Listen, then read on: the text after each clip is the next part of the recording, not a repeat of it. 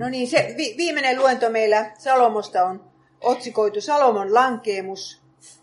Ja tämän luentosarjan yle, yhteinen otsikkohan on ollut Tuhat naista ja yksi mies. Hiljennymme rukoukseen. Herra, me pyydämme sinua, sinulta, Isä meidän rukouksen sanoin, älä saata meitä kiusaukseen, vaan päästä meidät pahasta. Amen. Tämä Salomo, jonka saavutuksista ja me olemme nyt tässä kaksi tuntia puhuneet, niin tässä kuvassa näette, että miten hän seisoo samassa asennossa, kun hän seisoo rukoilemassa temppelin vihkimisrukousta epäjumalan patsaa edessä. Mitenkä tämä on mahdollista? Tämä oli profeetan kasvattama kuningas. Naatan oli hänelle Jumalan sanaa opettanut ja Salomo aivan hyvin tiesi, miten synnit saadaan anteeksi, mikä on uhrien merkitys. Ihminen, josta ensimmäinen lause sanotaan, että Herra rakasti tätä poikaa, ja josta sanotaan, että hän rakasti Jumalaa. Tämä on ihminen, joka rakensi temppelin, kun se olisikin ollut joku muu. Mutta hän oli ihminen, joka rakensi temppelin Jumalan kunniaksi. Hän oli maailman viisain mies ja se viisaus ei estänyt häntä lankeamasta. Tuolla on tuo kuva, minä toivottavasti seuraatte sitä. Näettekö te siitä kohtaa? Joo. Voiko näin, näin käydä kenelle hyvänsä? Miten me voisimme estää tätä tapahtumasta itsellemme? Tämä on tämän viimeisen luennon aihe. Kyllähän me kaikki tiedämme semmoisia uskoystäviä, joiden kanssa niin kuin, vaikka mitä yhdessä nuorena tehtiin ja jotka on hävinneet jonnekin, ettei niitä koskaan enää näe kirkossa eikä kesäpäivillä eikä missään. Mitä heille on tapahtunut? Hyvin monen ihmisen kohdalla, ainakin Salomon kohdalla, se alkoi näistä seksiasioista. Kun Salomo rupeaa haaremia kasvattamaan, niin siinä samalla se usko jäähtyy. Kun ei, ei pitäydytä siihen, että yksi mies ja yksi nainen koko ikänsä ovat yhdessä vaan ruvetaan jotakin muuta tähän lisäilemään. Mutta mitä Salomo tiesi rakkaudesta yhden miehen ja yhden naisen välillä? Kyllähän jotakin tiesi. Jos laulujen laulu on edes osittain hänen kirjoittamansa, kun sehän saattaa olla semmoinen yhtenäinen rakkauskertomus, tai sitten se on häälaulujen kokoelma. Jos, jos nämä nyt ovat Salomon sanoja, niin kyllähän todella jotakin tiesi, kun siellä viimeisessä luvussa sanotaan näin. Pane minut sinetiksi sydämellesi, sinetiksi käsivarrellesi. Siis minun sydän ja minun käsivarsi kuuluvat vain sinulle. Sillä rakkaus on väkevä kuin kuolema, tuima kuin tuonella on sen kiivaus. Sen hehku on tulen hehku, on Herran liekki. Eivät suuret vedet voi rakkautta sammuttaa, eivät virrat sitä tulvaansa upottaa. Oliko nämä sanat sille nuorelle Abisakille sanottu? Ja jos olivat, niin se oli sitten semmoinen rakkauskertomus, että he eivät saaneet toisiansa koskaan. Mutta onhan olemassa rakkautta, että vaikka ei saataskaan toisiansa, niin se rakkaus ei kuole. Eivät suuret vedet voi sitä sammuttaa, eivätkä virrat tulvansa upottaa.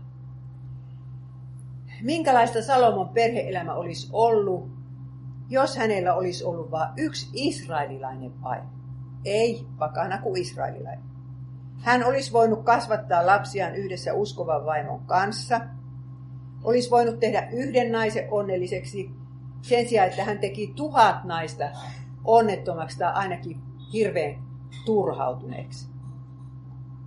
Että kun ajattelee, että montako kertaa se kerkisi käydä tuhannen naisen luona, niin ei, ei taatusti kyllä hyvä kuin kerran vuodessakaan.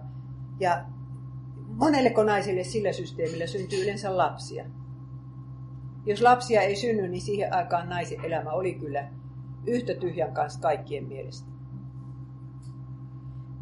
Se olisi voinut tehdä yhden naisen onnelliseksi, tai ainakin joskus onnelliseksi. Eihän se nyt avioliitto sitä ole, että se on onnellista koko ajan. Mutta ne mahdollisuudet olisi ollut niin paljon suuremmat. Ja just se, että vanhuutta saa viettää yhdessä ja iloita niistä lapsen lapsista.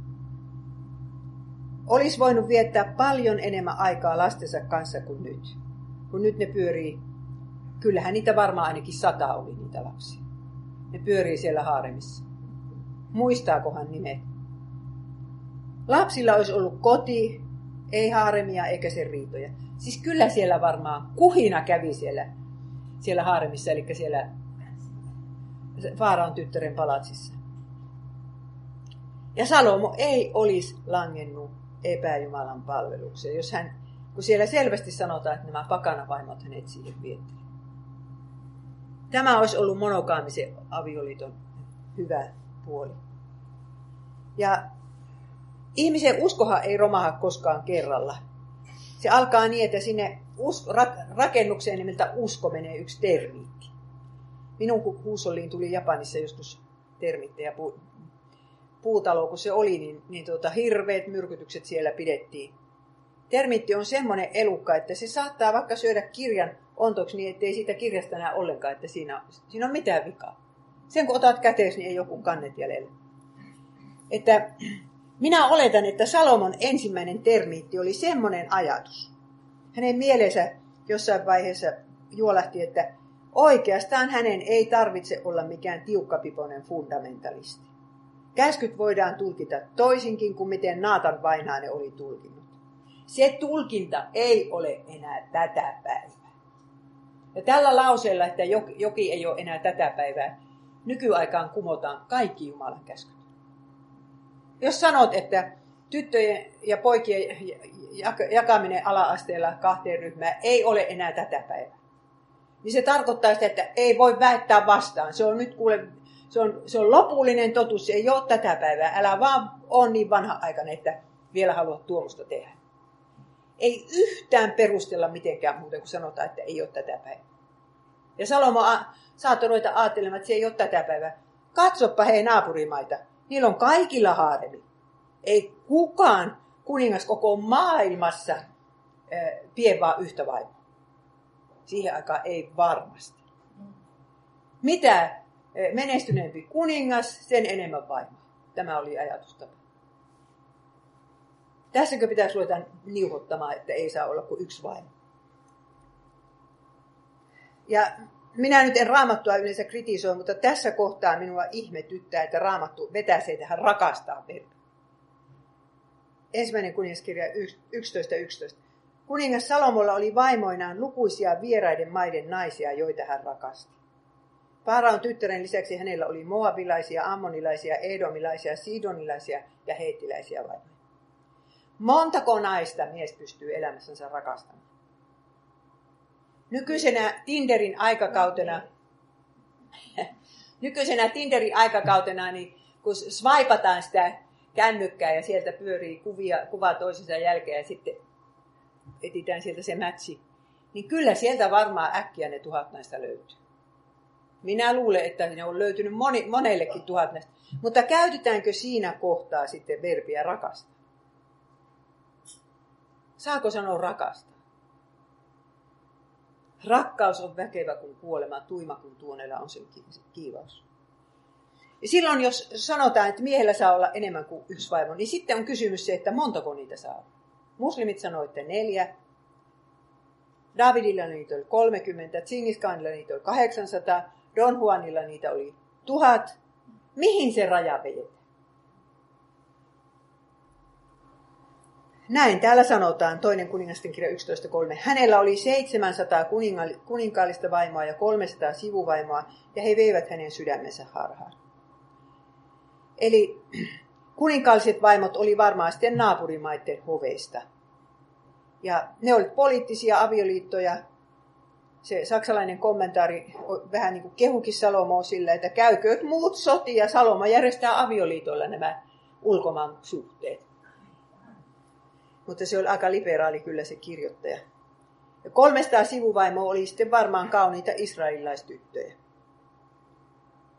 Muuten esimerkiksi Japanissa, jossa on ollut moniavioisuus pitkä melkein 1800-luvun loppuun, niin siellä tehdään selvä ero, kuka on vaimo ja kuka on sivuvaimo.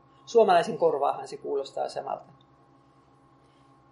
Niin, Salomo oli itse kasvanut haaremissa eikä ollut nähnyt muunlaista perheelämää. Ja kulttuurin vaikutus meidän seksielämäämme on hirveän suuri. Me luullaan, että me mukaan niin kuin voidaan olla objektiivisia, mutta kulttuuri vaikuttaa niin paljon.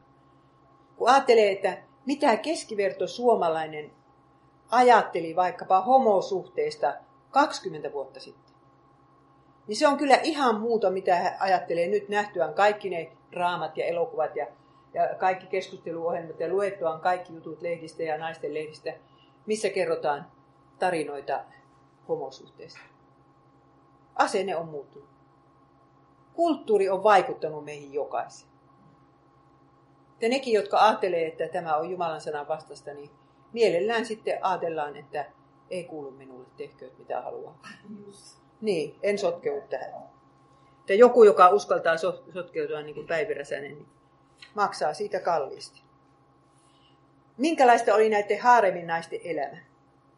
Heillä oli mies vain teoriassa, mutta ei käytännössä. Harvalla oli lapsia. Siinä eletään pelkässä naisten maailmassa, naiset keskenään. Ja sieltä ei pääse pois. Ei sieltä voinut karata. Siellä oot loppuikäistä. Ei voi lähteä ehtimään toista miestä. Ja se musta sukkaisuus ja se yhden miehen päältä riitely ja kenenkä pojasta tässä tulee seuraava kuningas, se on kyllä jotakin kauheata.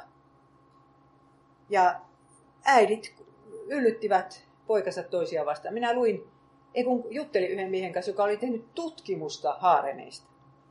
Minä en muista, oliko se, kai se jotain historiallista tutkimusta oli. Niin se sanoi, että kyllä siellä käy niin, että pojat, äidit yllyttää lapsensa toisiaan vastaan. Voi olla, ettei siellä ollut työtäkään, vai saiko ne tehdä edes jotain käsityötä. Vai oliko se pelkkää laiskottelua koko elämä? Ja sitten siellä oli niitä eunukkeja, miehiä, palvelijoina miehiä, joille on tehty kastraatioleikkaus. Ja tietysti lesbosuhteet rehottivat, niin kuin ne on kaikissa harmeissa rehottaneet, ja se, sekin mustasukkaisuus vielä siihen päälle. Ja aina, jos moniavioisuus sallitaan, niin sitten on miehiä, jotka jää vaimoon väliin. Ne on ne nuoret miehet, jotka ei pysty maksamaan morsiamen hintaa tai hankkimaan itsellensä heti sitä vaimoa. Pitää olla nelikymppiseksi asti naimattomana. Hyvä, jos sittenkään saa ketään. Ja semmoinen nuorten miesten porukka, kun pyörii jossain, niin kyllä siinä aina väkivalta lisää. Ja meillä ei ole nyt haaremeita, mutta meillä on tämä polyamoria ajaa läpi siis tämmöinen just, että moniavioisuus. Siitä on kuulemma sanonut Seta, että sitten kun on translaki saatu, niin seuraavaksi ruvetaan ajamaan sitä. Että Suomessa olisi sallittu se, että yhdellä miehellä voi olla monta vaimoa. Ja sitten on nämä Tinder-haaremit. Minä olen pikkusen sivusta seurannut, miten nuoret tytöt yrittää ehtiä sieltä miestä. Ja sieltä löytyy miehiä, jotka haluaa seksiä. Piste.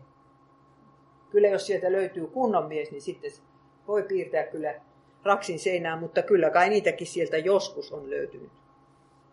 Jumala on antanut naiselle kolme tehtävää, joita ei voi täyttää harmissa. Pitää olla sopiva apu ja kumppani miehelleen, synnyttää ja kasvattaa uusia ihmisiä, viljellä ja varjella maata. Ja tähän kuuluu myöskin tieteiden ja taiteiden harjoittaminen. Näitä kaikkia tehtäviä voi, voi nainen parhaiten toteuttaa monokaamisessa avioliitossa.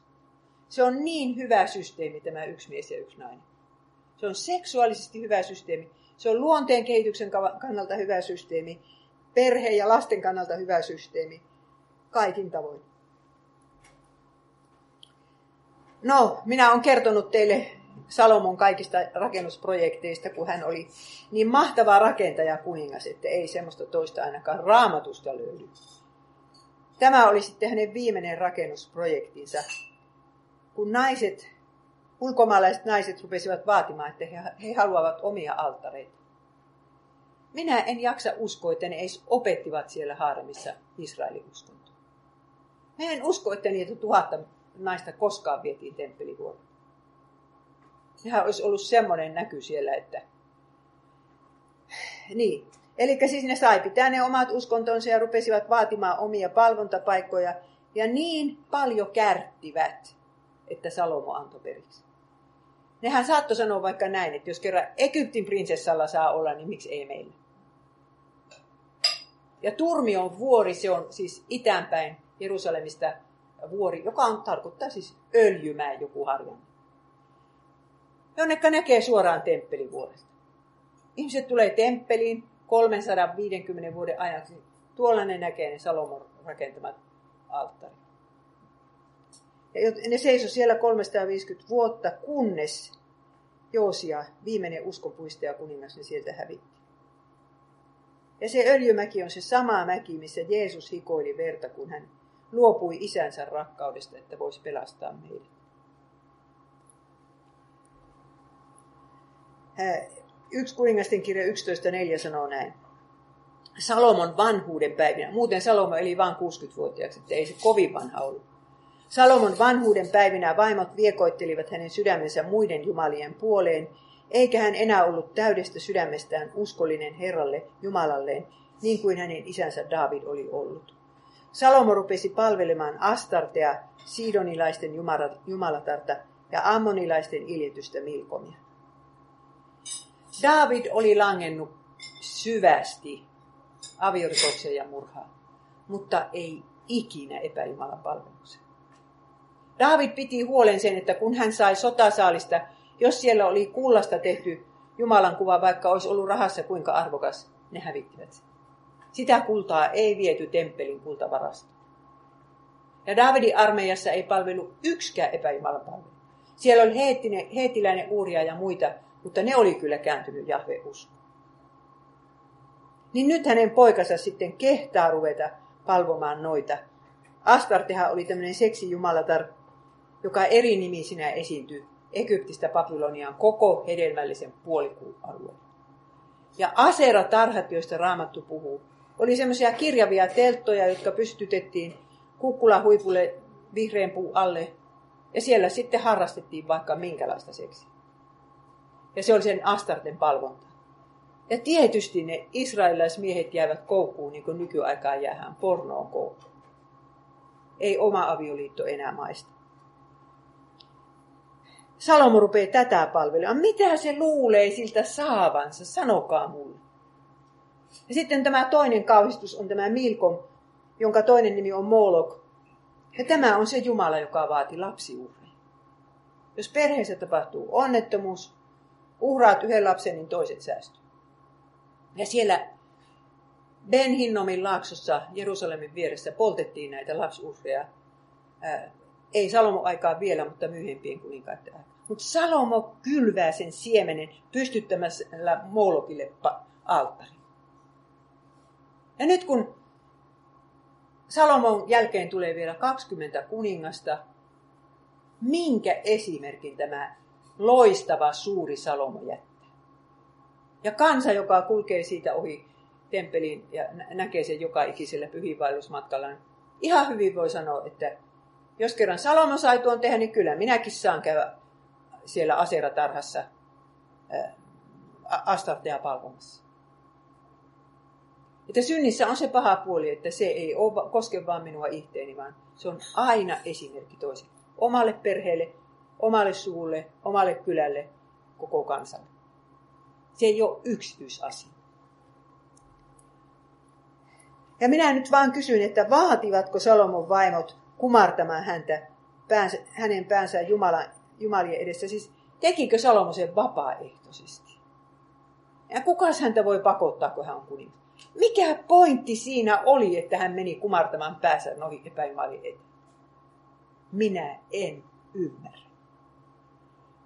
Ja sitten kun kerrotaan, että Salomo harrasti tämmöistä papillista toimintaa, että hän uhrasi niitä uhreja sapattina ja uutena kuuna ja suurina juhlapäivinä, jatkoko hän sitä samalla, kun hän palvoi noita epäjumalia? Koska sehän on kaikista tavallisinta epäjumalan palvelusta. Ollaan vielä kristittyjä, mutta mutta, mukaan, mutta sitten palvotaankin rahaa tai seksiä tai mitään näitä nykyajan epäjumalia. Ja taas tulee tämä lause, Jeesus on enemmän kuin Salomo. Näin minä siihen kirjaan kirjoitin. Jeesus eli koko ikänsä selibaatissa ilman yhtään ainutta seksisuhdetta. Hän voitti kaikki ne kiusaukset, joihin Salomo oli niin surkeasti langennut. Mikään MeToo-kampanja ei voi paljastaa hänestä yhtään kielteistä seikkaa ja miten ihanalla tavalla vapahtaja osasikaan kohdella naisia. Hänessä meillä on todellinen miehenmalli. Siis on olemassa miehenmalli, minkälainen miehen pitää olla. Ja hän ei ole mikään naissankari. Semmoinen mies, joka osaa hillitä itsensä ja ajatella toisia enemmän kuin itseänsä. Se oli Jeesus, Jeesus. sen mallin hän meille jätti. Mutta seuraava suuri kysymys on, että missä olivat profeetat, kun Salomo saa jatkaa tämmöistä toimintaa kuolemaansa asti. Jumala nimittäin määräsi joka ikuiselle kuninkaalle oman profeettansa. Se alkoi Saulista, Saulin profeetta oli Samuel. Se jatkui Davidista, jonka profeetta oli tuota Naatan. Ja Salomollakin oli ensin Naatan ja sitten myöhemmin semmoinen Ahia-niminen profeetta. Mutta Naatan kuoli varmaan aika aikaisin, kun se oli vanha mies, mutta Naatanin poika Saavud esiintyy Salomon virkamiesten listalla ja hänen tehtävänsä oli kuninkaan uskottu mies. Profeetan poika kuninkaan uskottu mies. Ja kommentaarin mukaan sen vastuualue oli hovin avioliitto. No kyllähän sen saapudi olisi pitänyt sanoa Salomolle, että top tykkänä yhtään naista tänne ei enää tuoda. Miksi ei se sitä sano? Taikka ylipappi, Asaria.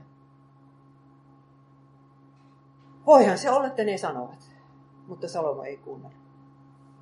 Eihän Saulkaan kuunnellut, eikä myöskään kuunnellut se viimeinen pari, eli Herodes ja Johannes Kastaja. Tai no kuuntelihan se Herodes, mutta loppujen lopuksi sitten kuitenkin tapatti Johannes Kastaja.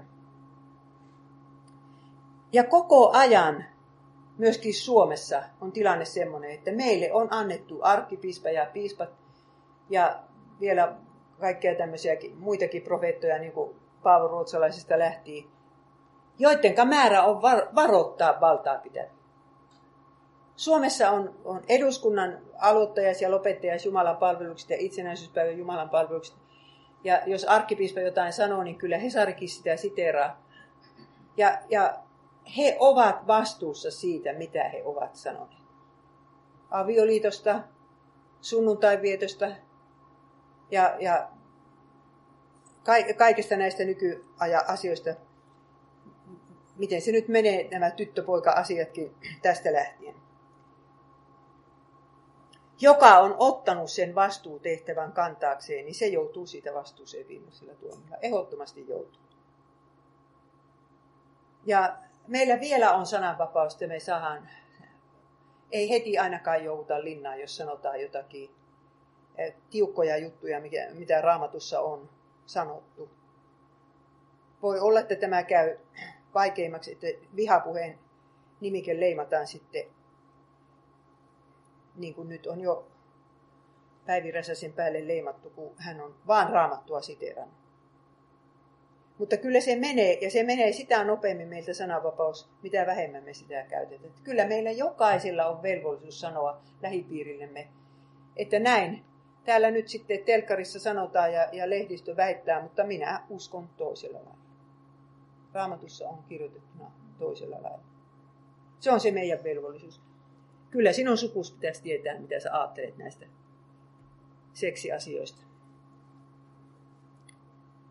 Koska Salomo ei tunnustanut syntejään uhrialttarin ääressä, muuttui Jumalan kallisarmo hänelle vähitellen tyhjäksi sanaksi ja halvaksi armoksi.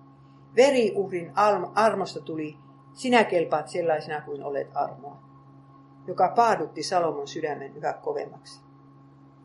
Ja minä väittäisin, että se armo, mitä Suomen luterilaisessa kirkossa nykyään julistetaan, niin on sitä, sinä kelpaat sellaisena kuin olet. Lestadiolaiset vielä puhuu Jeesuksen verestä. Mutta kyllä kun hartauksia kuuntelee, niin tämä on, on nyt sitten jo mennyttä aikaa, että se risti ja veri mainittaisiin, että se tarvitaan siihen, että synnit saa anteeksi. Ja tämä, sinä kelpaat sellaisena kuin olet, se armo paaduttaa ihmisiä. Ne luulee, että he kelpaa Jumalalle tämmöisenä synteinensä. Ei tarvitse edes saada anteeksi. Ja ajatelkaa kaikkien niihin, niihin julistajien vastuuta sitten viimeisellä tuomilla siellä on hirveä lauma ihmisiä, jotka sanoo, että miksi et sinä varoittanut minua? Sinä tiesit tämän. Ja niin kävi niin kuin aina käy, että Herra vihastui. Ja voi miten vähän Herran vihasta puhutaan meidän aikanamme. Ja se on kuitenkin raamatussa kun nakutettu Missä on epäjumalan palvelusta, sinne iskee Herran viha. Ja siellä on aina seurauksensa. Herra vihastui siitä, että Salomon sydän oli kääntynyt pois hänestä Israelin Jumalasta. Vaikka Herra oli kahdesti ilmestynyt Salomolle ja kieltänyt häntä palvelemasta muita jumalia, hän ei ollut totellut Herran kieltoa. 1 kuningasten kirja 11.9. Ja se on siinä niin kauhea juttu se, että kun kuningas palvoo epäjumalia, niin kansakin joutuu kärsimään. Kun isä tai äiti palvoo epäjumalia, lapsetkin joutuu kärsimään. Se ei ole koskaan niin, että vaan yksi henkilö kärsii. Ja se menee niin, että ei ole Jumalan siunausta. Siihen asti Jumala on siunannut sitä Salomon suurta valtakuntaa. Rajoilla on ollut rauha. Sotia ei ole tarvinnut käydä. Ja nyt yhtäkkiä sitten kahdessa paikassa tulee semmoinen kapina, sissitoiminta. Damaskoksessa yksi Reson ja sitten Edomissa yksi Hadad, vai menikö se päinvastoin. Ne aloittaa semmoisen sissisodan Israelia vastaan. Ja Salomolla ei ole mitään hyötyä niistä 1400 sotavaunusta, koska sissiä vastaan ei so, taistella sotavaunulla. Ja Salomolla on puhti pois. Siellä ei raamatussa sanota, että hän olisi tehnyt yhtään mitään. Hän ajatteli, ettei hän pysty niitä vastustamaan, tähän ei jaksanut. Jumalan siunaus on sitä, että rajoilla on rauha. Ja kuinka kauan meidän rajoilla on rauha, jos tämä menossa jatkuu? Että kun kuitenkin epäjumalan palvelus on sitä, että syljetään Jumalan silmille. Siis se on sama kuin ihminen on uskoton omalle aviopuolisolle, että kuka sitä kestää? Kuka kestää sitä suuttumatta? No ei sitä Herrakaan kestä suuttumatta. Ja sitten hän, niin kuin jättää sen kansan oman liemeensä, että kahtokaa nyt sitten, mitä teidän teostanne tulee. Meidän pitäisi olla niin kiitollisia tuostakin itsenäisyydestä, kun se oli niin epätodennäköistä, että Suomi sen voisi säilyttää ja Suomi sen säilytti. Se oli Jumalan armo. Mutta kuinka kauan se säilyy? No niin tota, sitten ilmestyy tämä, joka Salomon loppuaikana toimii, tämä siilolainen profeetta Ahia. Siinä meillä on mies, joka ei pelkää kuningasta, pelkää Jumalaa. Ja hän saa Jumalalta määräyksen, että menepä sanomaan Salomolle tämä. Kun Salomo kuulee sen, hän ei repäise vaatteitansa. Hän ei hävitä niitä temppeleitä sieltä, ei kun niitä altareita sieltä turmiovuodelta. Mutta tämmöisen sanoman Salomo saa, vaikka ei usko sitä. Sinä et ole pitänyt kunniassa liittoani, etkä määräyksiä, jotka sinulle annoin. Sen tähden minä repäisen rikki valtakuntasi ja annan sen palvelijallesi. Isäsi Daavidin vuoksi minä en kuitenkaan tee sitä sinun elinaikanasi. Minä riistän sen poikasi kädestä. En myöskään riistä pojaltasi koko valtakuntaa, vaan jätän hänelle yhden heimon palvelijani Daavidin ja valitsemani kaupungin Jerusalemin tähden. Salomo ajattelee, että no way, tuo ei voi tapahtua. Että minun pojalla tällä Rehabeamilla muutaman vuoden päästä olisi vain yksi ainoa heimo. Ja muut heimot olisi niin kuin lähteneet lipettiin. Ei se voinut uskoa sitä. Mutta sitten tämä Ahia sai toisen sanoman, jonka se joutui kertomaan yhdelle miehelle, jonka nimi oli Jerobeam, Nebatin poika. Ja tämä Jerobeam oli semmoinen hirveän pätevä ja ahkera nuori mies, joka oli töissä siellä Salomon rakennuksilla. Ja Salomolle tultiin kertomaan, että hei, siellä on semmoinen pätevä mies, niin Salomo kohotti, antoi sille ylennyksen. Siellä Israelissa oli 250 näiden verotöiden valvoja, jotka kahto sitten, että ihmiset tekee työnsä kunnolla. Niin hän pääsi semmoisen verotyön valvojaksi. Ja sitten tämä nuori menestynyt mies niin kävelee jollain tiellä ja ei ole muita paikalla. Yhtäkkiä sen eteen ilmestyy tämä ahia. Ja sillä on viitta harteillansa ihan uusi viitta vielä hän ottaa siihen repisen 12 osaa ja sanoo, että sinä saat noista kymmenen. Ja tarkoittaa sitä, että sinä saat kymmenen heimoa. Ja Jerobeam ei osaa pitää suusa, suutansa kiinni. Jos se olisi pitänyt suusa kiinni, se olisi päässyt helpommalla, mutta se kertoi sen jollekulle. Ja juttu kantautui Salomon korviin. Ja mitä Salomo teki? Hän tekee niin kuin Herodes suuri, kun hän kuulee, että tähän maahan on syntynyt joku juutalaisten kuningas. Tapetaan ne Betlehemin poikalapset. Hän yrittää tappaa tämän Jerobeamin. Vaikka hänelle sanotaan, että Herra itse on määrännyt se Jerobeamin niiden kymmenen heimon kuninkaaksi. Ja minun määritelmä tyrannista on ollut jo ajat sitten tämmöinen, kun mä olen lukenut siis pinoittain kirjoja Natsi-Saksasta ja, ja Neuvostoliitosta ja kaikesta tästä tyranniasta, niin tyranni on se, joka ilman oikeudenkäyntiä tappaa niin kuin oma, omaksi eduksensa yhdenkin kansalaisensa. Ei tarvitse kuin yksi, jonka tapaat ilman oikeudenkäyntiä. Vastoin maanlakeja. Ja nyt Salomo on sitten semmoinen hallitsija. Ja tämä on se sama mies, joka oli, oli 40 vuotta sitten rukoillut siellä Kiveonin kukkulalla, että anna minulle viisas sydän, että minä voisin oikein hallita tätä kansaa. Se on se sama mies.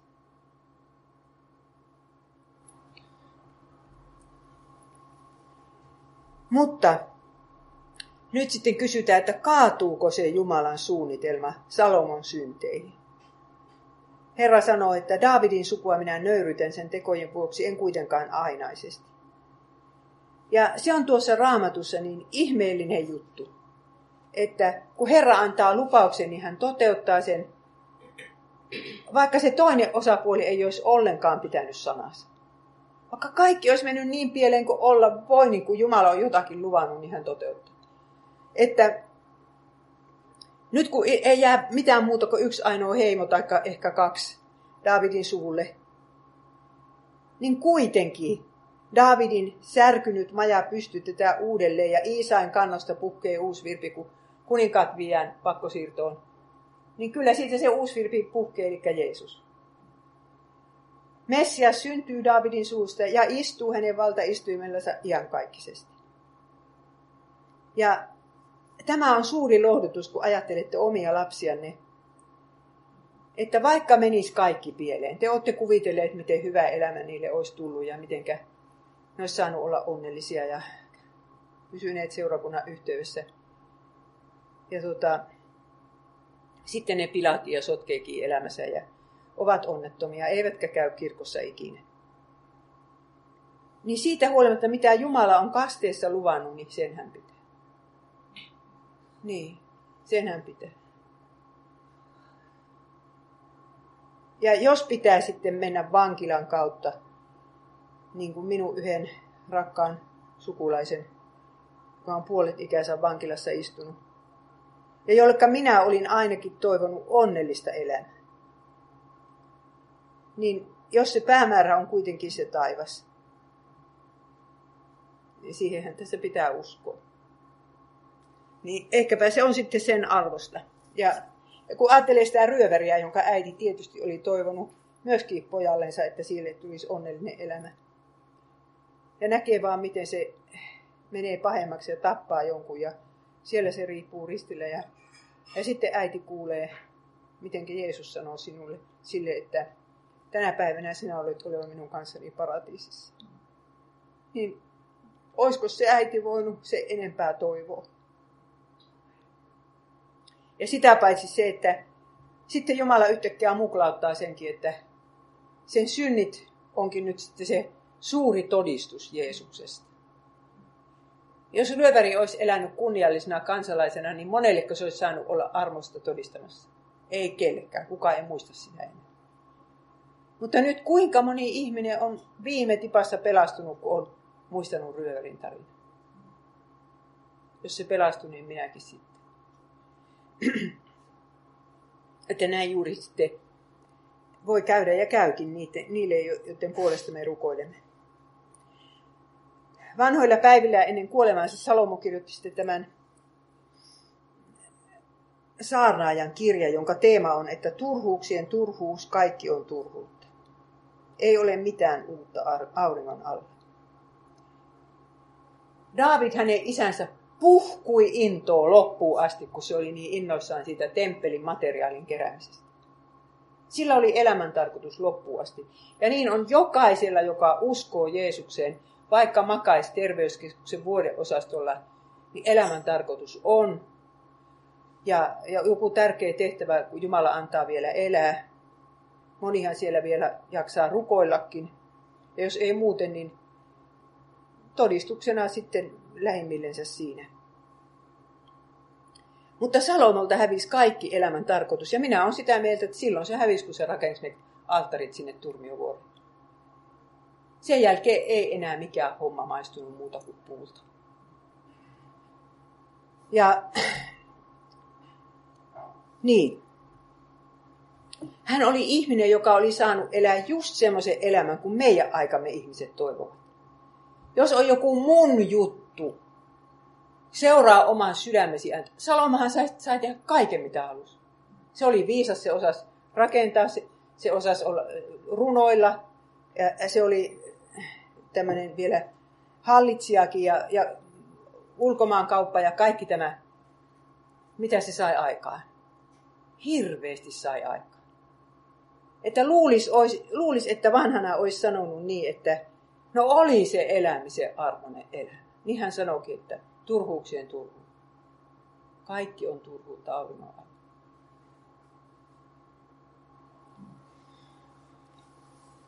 Niin. Ja sitten kun ajatellaan sitä Salomon naiskuvaa, minkälainen naiskuva hänellä oli vanhoilla päivillänsä. Jos ajatellaan, minkälainen oli silloin, kun hän kirjoitti sen laulujen laulun, että on olemassa tämmöinen, tämmöinen ihana nainen, jota voi rakastaa koko sydämestäsi. Rakkaus on väkevä kuin kuolema. Niin sitten vanhana hän kirjoittaa näin, ja 7.28. Minä hyppään tuo alun tuosta. Olen löytänyt tuhannesta yhden miehen, mutta koko siitä luvusta en ole löytänyt yhtäkään naista. Tarkoittaa sitä, että yksi fiksu mies löytyy tuhannesta miehestä, mutta tuhannesta naisesta ei löydy yhtään fiksua naista.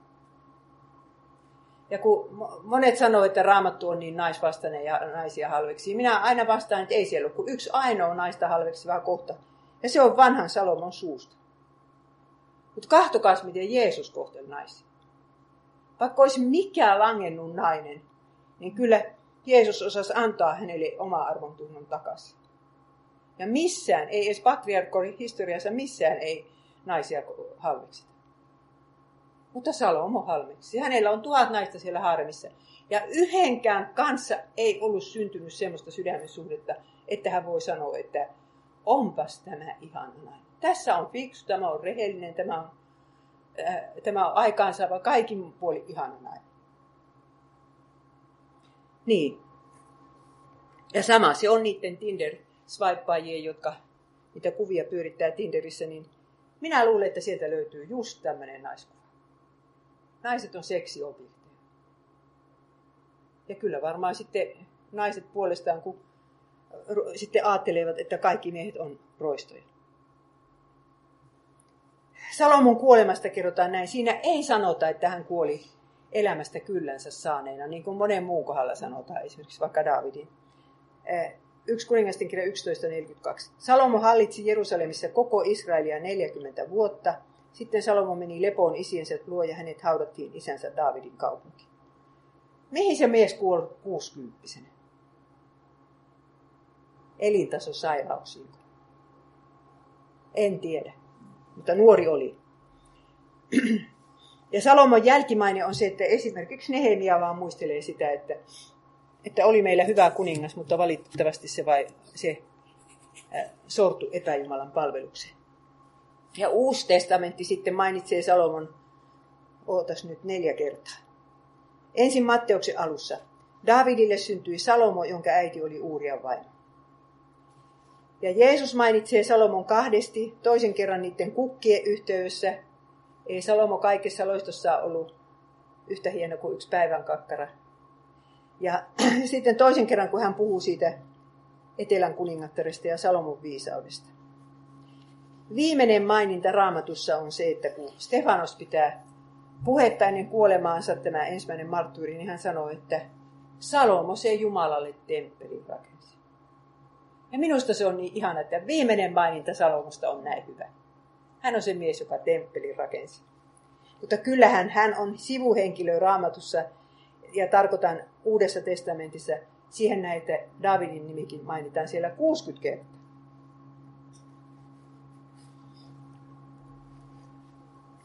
Ja sitten kun Salomo tuskin on haudassa kerinyt jäähtyä, niin siinä käy niin, että valtakunta jakaantuu kahtia. Jerobean palaa sieltä Egyptistä, jossa hän oli Salomoa paossa, ja ihan asiallisesti esittää uudelle kuninkaalle Rehabeamille tämmöisen pyynnön, että kun sinun isäs piti meidän veroja niin korkein, niin ole sinä nyt niin kiltti, että alennat niitä veroja, niin me olemme sinun palvelijoitasi. Jerobeam ei sunkaan mene lyömään nyrkkiä pöytään ja sanomaan, että minä otan kymmenen heimoa. Mutta tämä Rehabeam on niin tyhmä, että se ei kuuntele viisaita vanhoja ihmisiä, jotka neuvoo, että suostu siihen. Onko hovissa pakko olla 15 000 ihmistä? Kun hän kysyy nuorilta kavereilta, jotka sanovat, että älä vaan löysää ohjaksia, kohta ne määräilee sinua. Ja Rehabeam sanoi, että jos minun isä on teitä ruoskalla lyönyt, niin minä pieksän teitä piikkiruoskalla. Luulee, että hän kyykyttämällä saa ne ihmiset tottelemaan itsensä. Ja siinä vaiheessa kymmenen heimo edustajat sanoi, että meillä ei ole mitään tekemistä tuo Iisain suvun kanssa. Palatkaa majalle ne Israelin miehet. Valtakunnan jako on jakaantunut ja pysyy iän kaiken jakaantuneen. Israel Israel pohjoisvaltakunta oli olemassa 200 vuotta vuodesta 931, milloin Salomo kuoli, vuoteen 722. Salomohan syntyi, tuota, kun hän aloitti halli, hallin, hallitsemisensa 971, ja kun hän oli kerran 20, ei kun 18-vuotias, niin hän on syntynyt siinä tuhatluvun alussa. Pääsikö Salomo perille? Kohtaammeko me Salomon uudessa Jerusalemissa vai viettääkö hän iäisyytensä siinä järvessä, joka tulta ja tulikiveä palaa? Sehän on oleva irstailijoiden ja epäjumalan palvelijoiden lopullinen osa ilmestyskirja 21.8. Salomo oli irstailija ja epäjumalan palvelija. Ja ajatelkaa sitä David isä Parkaa, joka oli rukoillut poikansa puolesta just näin siellä Salomo uusissa kruunajaisissa. Anna minun pojalleni Salomolle ehyt sydän, noudattamaan sinun käskyjäsi, todistuksiasi ja säädöksiäsi. Menikö se rukous hukkaan? Onko sinun rukouksesi kuultu, kun sinä olet rukoillut lastesi ja lastenlastesi puolesta myöhään ja varhain? Ja Salomo oli elänyt ikänsä kaiken armon välineiden yhteydessä. Hän oli selvillä siitä, miten synnit saadaan anteeksi. Että uhreilla saadaan. Ja siihen ei tarvita, tiettekö, monta sekuntia aikaa, kun ihminen huutaa avuksi Herran nimeä. Ja Raamattu sanoo, jokainen, joka huutaa avuksi Herran nimeä, pelastuu. Nimittäin, jos hän tietää, kuka se Herra on. Ja Salomo tiesi sen. Ja sen nimen tietävät varmaan sinunkin lapsesi ja lapsenlapset, vaikka eivät nyt uskoskaan. Ja minä kirjoitin nuo kolme japanin sanaa tuohon, kun minä viime viikolla sain semmoisen ihanan todistuksen yhden japanilaisen suusta. Siinä lukee Shinko Kibo Ai, usko, toivo, rakkaus. Kun minä sain sähköposti yhdeltä Aukisanilta Japanista, että hän on tulossa Suomeen. Hän ei kyllä tunne minua, mutta hänen pappisa ja evankelistonsa tuntevat minut. Hän käy ilosanoa piirissä ja tykkää siitä hirveästi. Ja häntä ei ole kastettu, mutta hän käy kirkossa. Ja sitten hän tuli tänne ja, ja mulla oli ihan hirveä kiireinen viime viikko. Mä en tiennyt milloinka minä jouan sen naisen tapaamaan ja kysyin, mitä ohjelmaa sulla on keskiviikkona? No minä menen Nuuksio. No minä ajattelin, että minä lähden sinne. Helpoimmalla pääsin. No saanko minä tulla mukaan? No tule vaan. Ja se nainen olikin tämmöinen Suome ihailija. Se oli käynyt 21 kertaa Suomessa ja 40 kertaa Nuuksiossa. Ja oli ihana päivä ja minä kulin sen perässä. Sehän tiesi, miten mennään. Minä olisin eksynyt. Meillä oli niin ihana päivä siellä. Tämä puolipäivä. Samana päivänä sen naisen piti vielä lentokoneeseen joutua. Ja se aamulla lähtee nuuksiin. No, minä kysyin siltä sitten, että, että tuota, kun sinä nyt käyt kirkossa, mutta ootko sinä koskaan lapsena käynyt pyhäkoulussa? Niin se auki sanoi, että en oo. Mutta kyllä, minä kuulin Jumalan sana lapsena. No minä, että missä? No Paavilta. Paavi tuli, tuli Japaniin ja sanoi televisiossa kolme sanaa. Usko, toivo ja rakkaus. Ja ne sanat niin kuin jäi pyörimään hänen mielessä. Hän kirjoitti ne ylös, usko, toivo ja rakkaus. Ja ne on niin kuin vaivanneet häntä aina. Aatelkaa tätä. Kolme sanaa kylvettiin sen naisen sydämeen. Ja se ei unohtanut niitä ikinä. Että semmoinen on Jumalan sana. Ja ajatelkaapas nyt, kuinka monta sanaa on teidän lasten ja lastenlasten sydämeen siihen nähen kylvetty. Että kun, kun Jumalan sanassa on juuri se voima, että se voittaa kaikki muut sanat. Ja se kallionkin murtaa, vaikka tämmöisessä hirveässä ajassa, kun ne kuulee näitä vääriä sanoja koko ajan. Niin Jumalan sana on kuitenkin se voimallisempi ja Salomo oli sen kuullut. Ihan tarpeeksi. Silloin kun se oli 34-vuotias, eli silloin kun se siunasi sen temppelin, niin sillä oli niin oikea teologia kuin ihmisellä voi olla. Ja tämmöinen sana sieltä sitten löytyy, toinen Samuelin kirja 7. Jo ennen kuin poika oli syntynyt, niin Herra oli luvannut Davidille näin. Poikasi rakentaa nimelleni temppelin ja minä pidän hänen kuninkaallisen valtaistuimensa vahvana ikiaikoihin asti. Minä olen oleva hänelle isä ja hän on oleva minulle poika. Ja jos hän tekee väärin, kuritan minä häntä niin kuin ihmiset lapsia. Mutta minä pysyn uskollisena enkä hylkää häntä niin kuin hylkäsin Saulin, jonka siirsin pois sinun tieltäsi. Tässähän Jumala lupaa, että Salomo ei, Salomosta ei tule semmoinen lopullinen luopio. Ja kyllähän hän hirveä luopio oli. Mutta minä en voi tästä muuta johtopäätöstä vetästä kuin, että ne isän rukoukset kuultiin. Ja viime tipassa Salomo huus avuksi Herran nimi. Ja minun kirjani päättyykin näin. Niin, emmehän me todellakaan tiedä, mitä Salomon sydämessä tapahtui ennen kuolemaa. Ehkä hän muisti Herran rakkauden, joka oli häntä ympäröinyt syntymästä saakka. Tai ehkä Jumalan tuomio pelotti häntä siinä määrin, että hän tunnusti epäjumalan palvontansa ja tuhannen naisen haareminsa synniksi ja pyysi niitä anteeksi syntiuhrin armoon turvautuen. Jos hän sen teki, niin samalla hän myös turvautui siihen Jumalan karitsaan, joka kantaisi kerran harteillaan koko maailman synnit.